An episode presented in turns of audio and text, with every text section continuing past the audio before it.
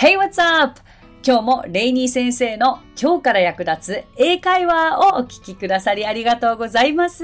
英会話スクール English Partners 代表のレイニーです。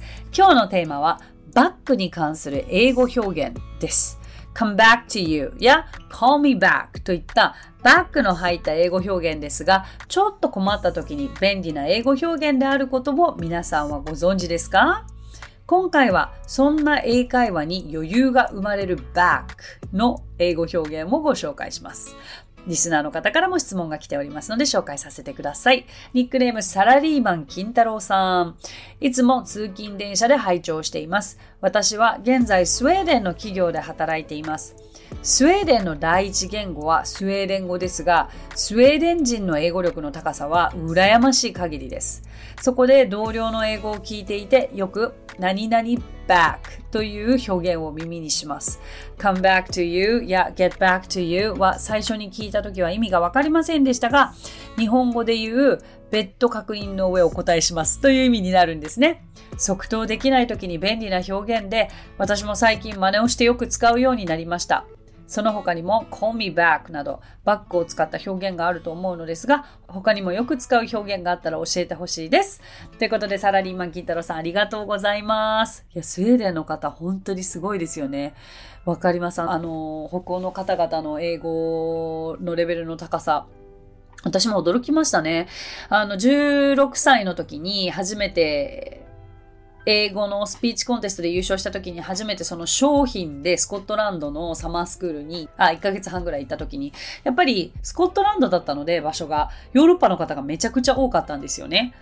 アメリカの友達はもう2、3人ぐらいしかいなくて、あとは皆さん北欧、そう、ヨーロッパ、うん、中東、アジアという感じだったんですが、やはり驚いたのは、あれ？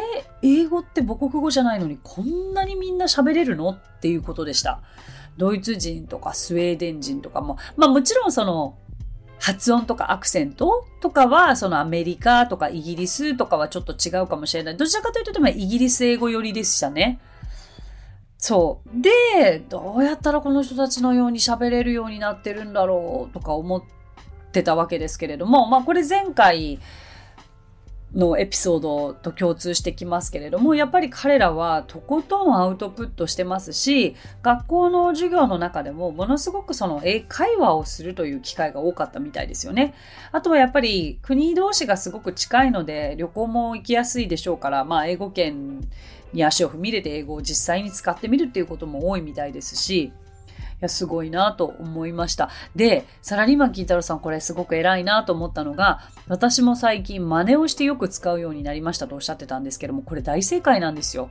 英語って真似から入りますから、だって自分の中にある表現ってすごい限られてるじゃないですか。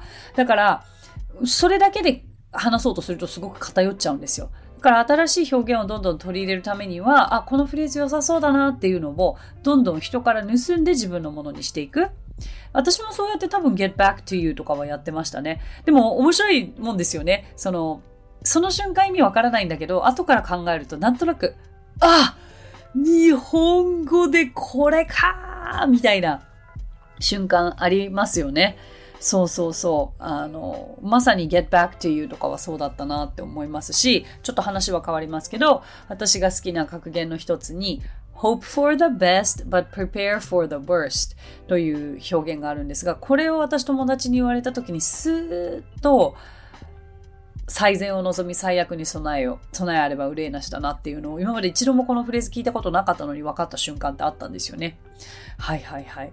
で、今回リクエストにお答えはするのですが、あまりそのバックを使った表現で特別なものってそんなに数があるわけじゃなくて、今日はあの、もちろんそれらもお伝えしますが、実はバックって意外と使い方を皆さん知らないんじゃないかなと思ったので、あの、品詞とともに、品詞というのはその名詞の場合とか、動詞の場合、副詞の場合とか、ちょっと品詞に分けながら使い方を一緒に見ていければなと思います。さて、まず、その出てきて get back to you これすごくいい表現ですよね。Come back to you, I'll come back to you, I'll get back to you とか let me get back to you っていうと、あ、あのー、折り返しますということですよね。本当別途確認の上、お答えしますはすごく丁寧な日本語の言い方ですけれども、あの友達同士でカジュアルに使うときっていうのは、あ、ちょっと折り返すねっていう感じですよね。折り返すって確かに英語で何て言えばいいんだろうって思いますけど、まさにこれがぴったりの表現だと思いますね。まあ、その他、とても有名な一言がありますよね。I'll be back. I'll be back. これはもうまた戻ってくるよということですが、これだと副詞になるのかな、まあ、早速ちょっと品詞も交えて一緒にやっていきましょうか。うん。そして副詞で言うならば、だからもうこのバックで例えばね、こう辞書で調べたとすると、後方へとか戻って、交代する後ろの裏のとか書いてあるんですけど、いや、わかんないから、みたいな。だから単語って本当に単体で調べてそれだけだと本当にそれだけで終わっちゃうんですよね。実際バックが戻るっていう場合だったらどうやって使うのかとか、後ろっていう意味だったらどうやって使うのかとか、そこまで考えないと自分のものにはなりませんよね。だから I'll be back に関してはまた戻るね。戻ってくるねっていうことですね。そしてじゃあ次に、後ろに下がってくださいと言いたいとき、下がってくださいは stand back という言い方があります。stand back please. stand back please という言い方があります。そして、あ、これは結構日常会話で役立つのではないかなと思うのと、あと、オフィスとかで電話で、あのー、彼女は5時まで戻ってこないでしょうという言い方。She won't be back till 5.She won't be back till 5ですね。ももしくは、まあ、全く逆で She will come back after 5 she will come back after 5とかも言えたりしますけれども、このバックを使うのであれば she won't be back till 5こういう風になります。あとは、すぐに返事を書きますねとか、またあのお手紙をもらってそれへの返事として、またすぐ書くからね、連絡取り合おうね。I will write you back soon. I will write you back soon. このようにも使うことができます。まあ、これらは副詞の使い方で、あとは名詞で back って皆さん何かわかりますか？名詞もあるんですよ、名詞。名詞での back っていうのは、まずは背中です。背中。背中をバックということをご存知でしたでしょうか？ちなみに腰は皆さん何というかご存知ですか？低い位置の背中の低い位置ということで lower back と言います。lower back。例えば背中の痛みは良くなった。The pain in my back is getting better. The pain in my back is getting better. このように使うことができますね。だからさっきの副詞とかとは使い方が全く違いますよね。あとは名詞だと裏側とか後ろも一応名詞になるのかな。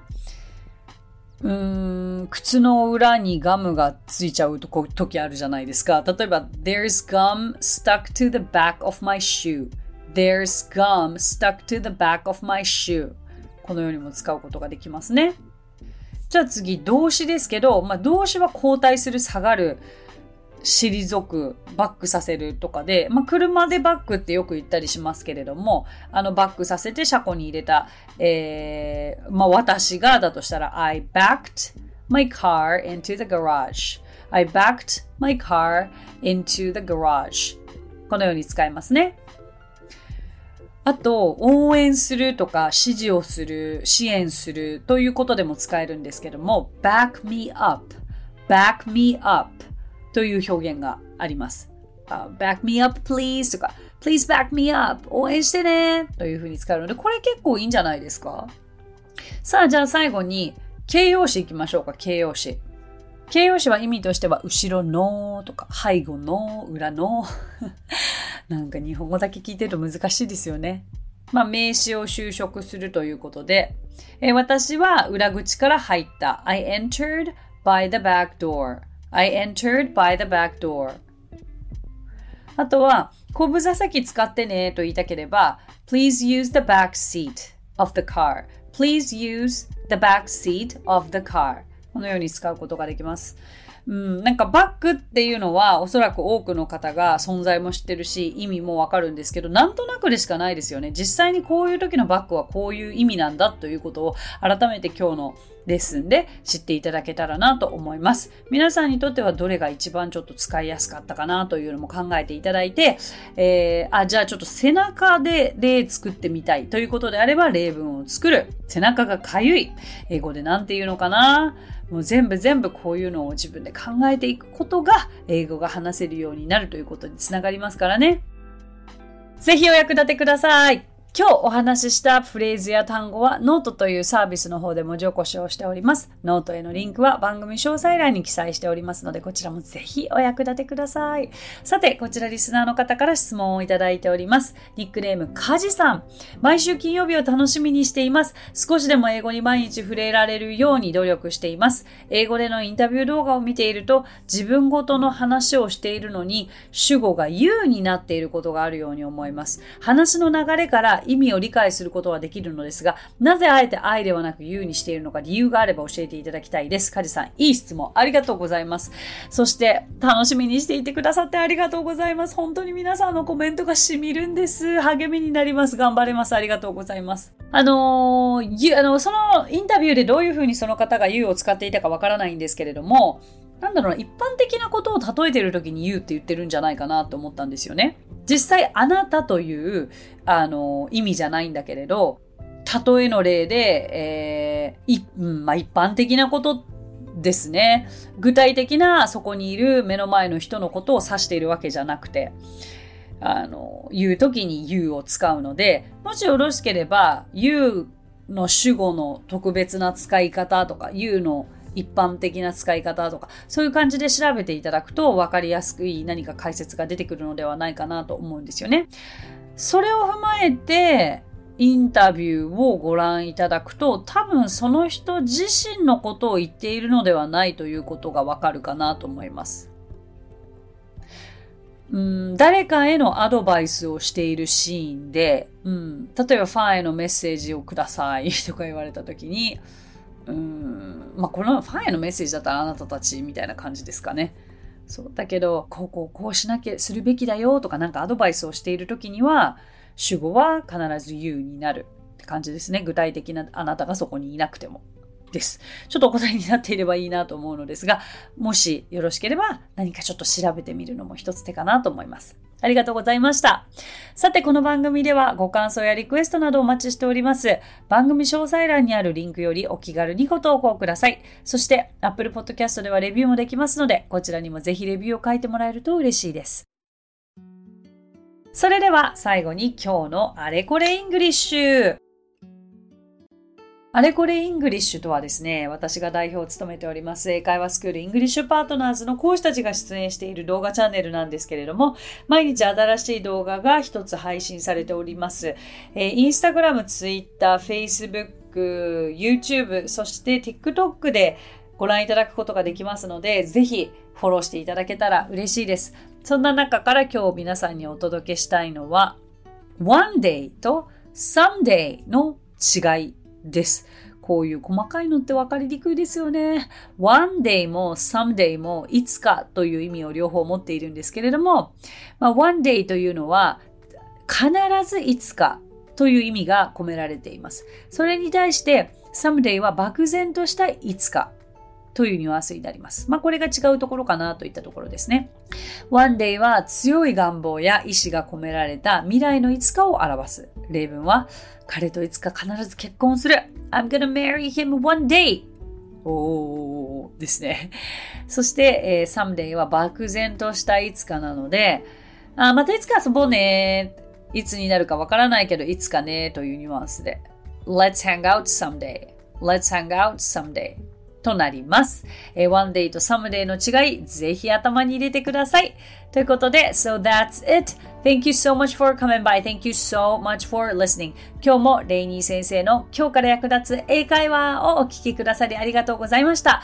皆様とはまた来週金曜日にお耳にかかりましょう。So till then, bye!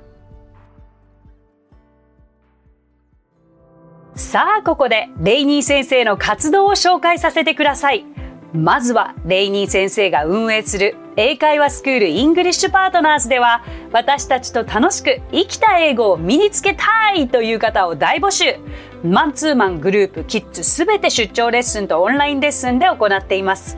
また、英会話の講師も大募集。女性だけの募集になりますが、東京23区内で出張レッスンができる方や、オンラインレッスンで早朝や夜のレッスンができる方、海外在住の講師なども募集しています。ぜひご応募お待ちしています。詳しくは English Partners のホームページを検索してみてください。